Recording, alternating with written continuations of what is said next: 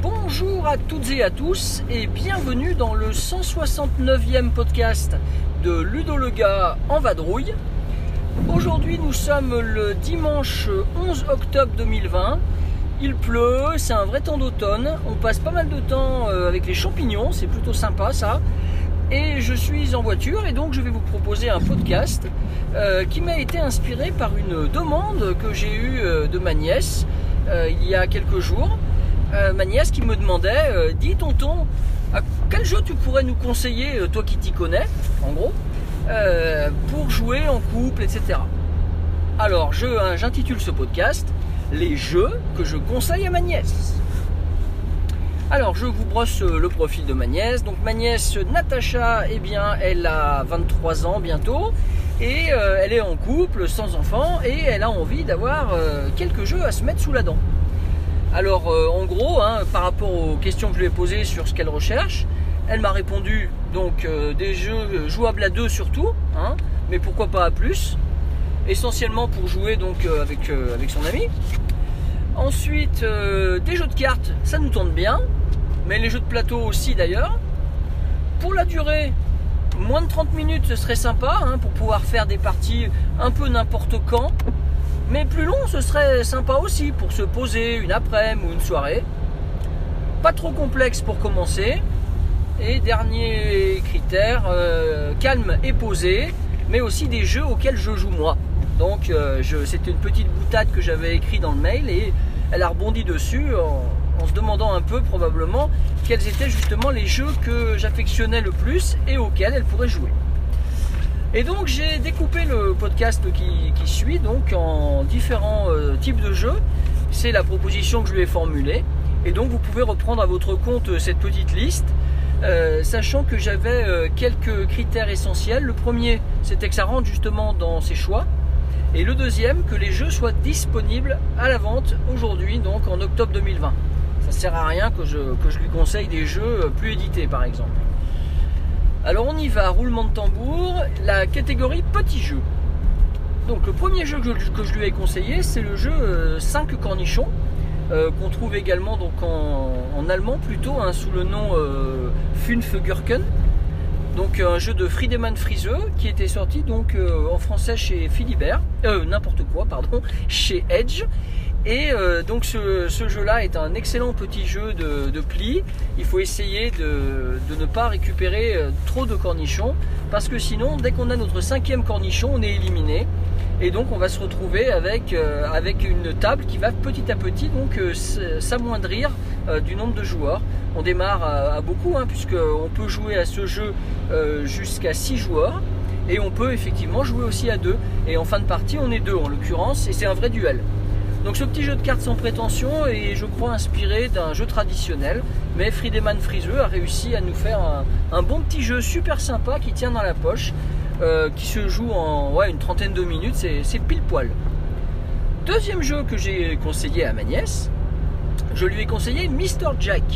Alors Mr. Jack, il se trouve pas facilement aujourd'hui, mais il y a plein de versions différentes. Et nous, par exemple, pendant l'été, nous avons rejoué à Mr. Jack Pocket. Euh, on s'est bien régalé.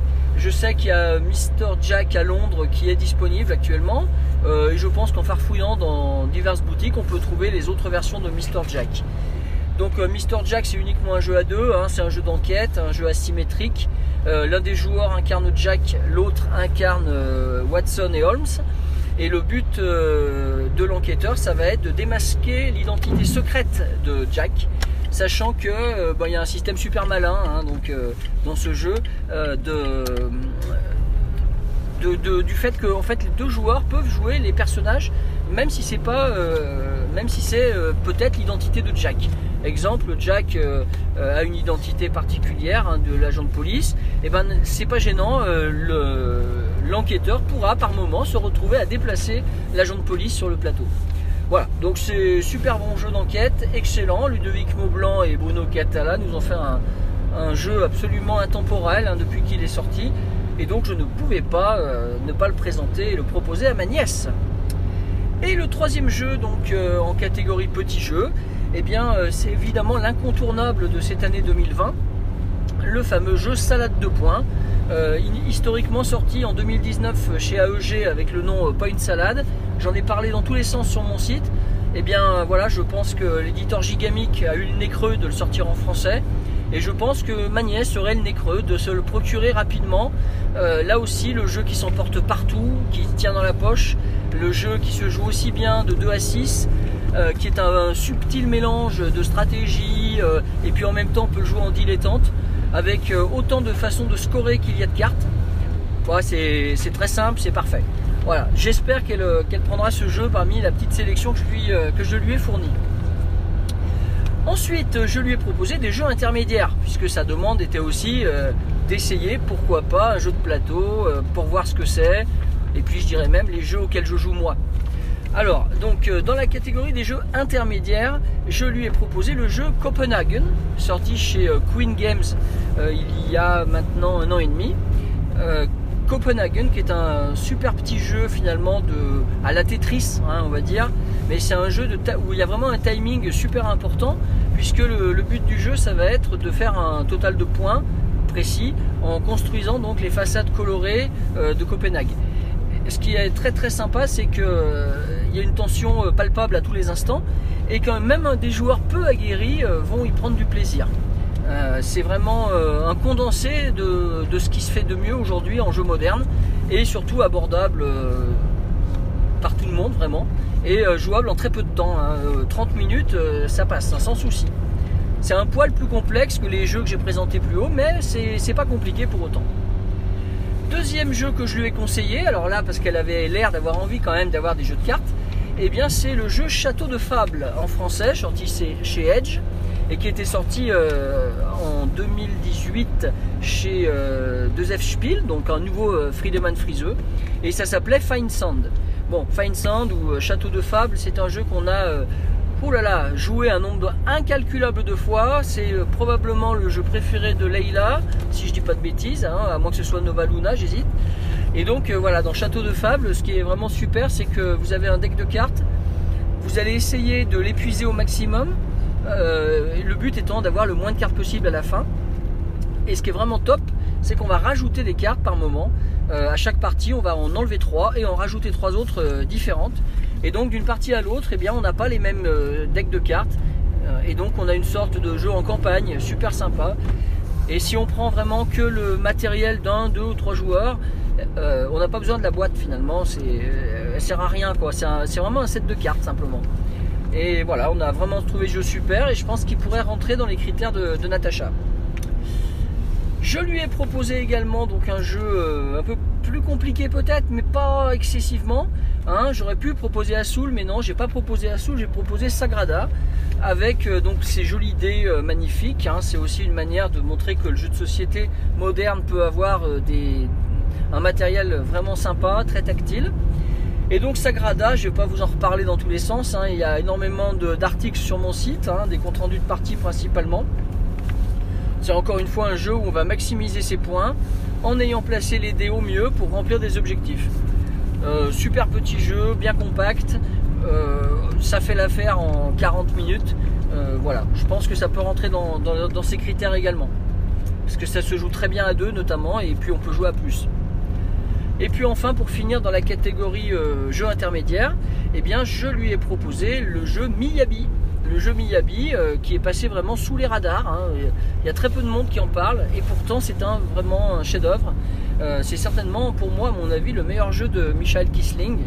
Hein, quand même, il faut bien le dire, sorti chez ABBA, on est étonné. Mais ABBA, avec cette, cette sortie-là, donc en 2019 à, à a vraiment sorti un excellent petit jeu. Encore une fois, un jeu d'empilement de pièces. Je dirais du Tetris, mais c'est pas vraiment ça, mais un peu quand même. Euh, avec un timing à trouver, avec euh, l'obligation d'essayer de monter au cinquième étage euh, en empilant ces pièces. En fait, c'est des jardins japonais.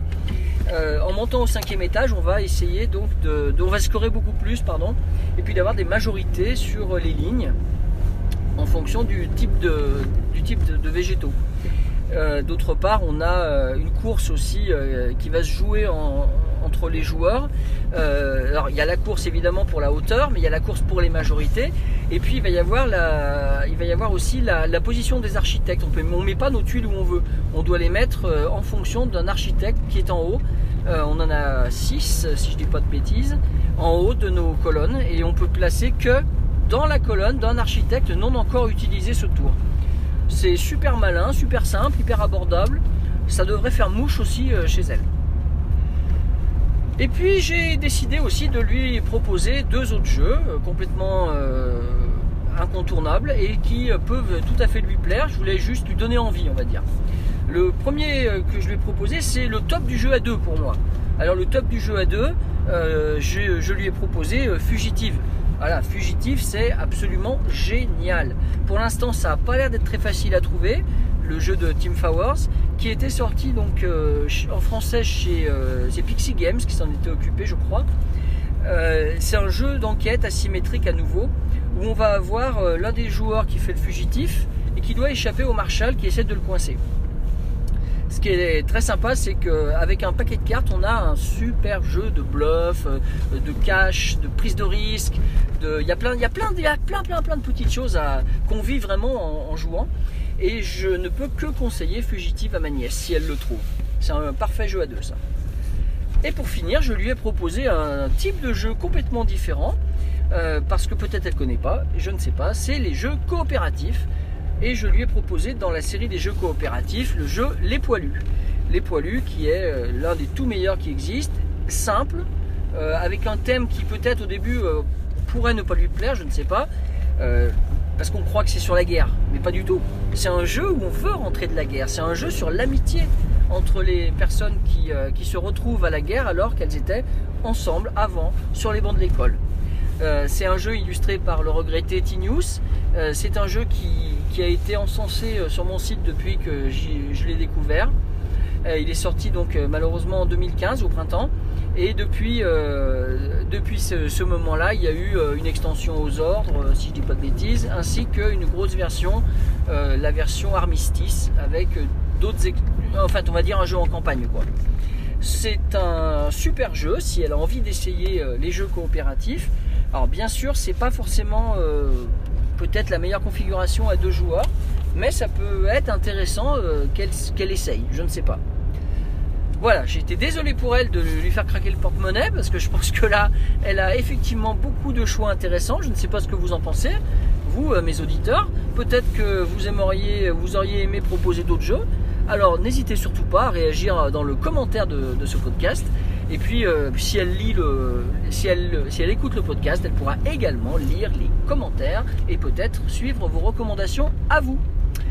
C'était donc le podcast 169, toujours sur mon site. Et je vais donc euh, à présent euh, vous laisser, vous souhaiter une bonne journée ou une bonne soirée selon euh, le moment auquel vous écoutez mon podcast. Et surtout, n'oubliez pas, hein, attention, c'est super important. Jouez bien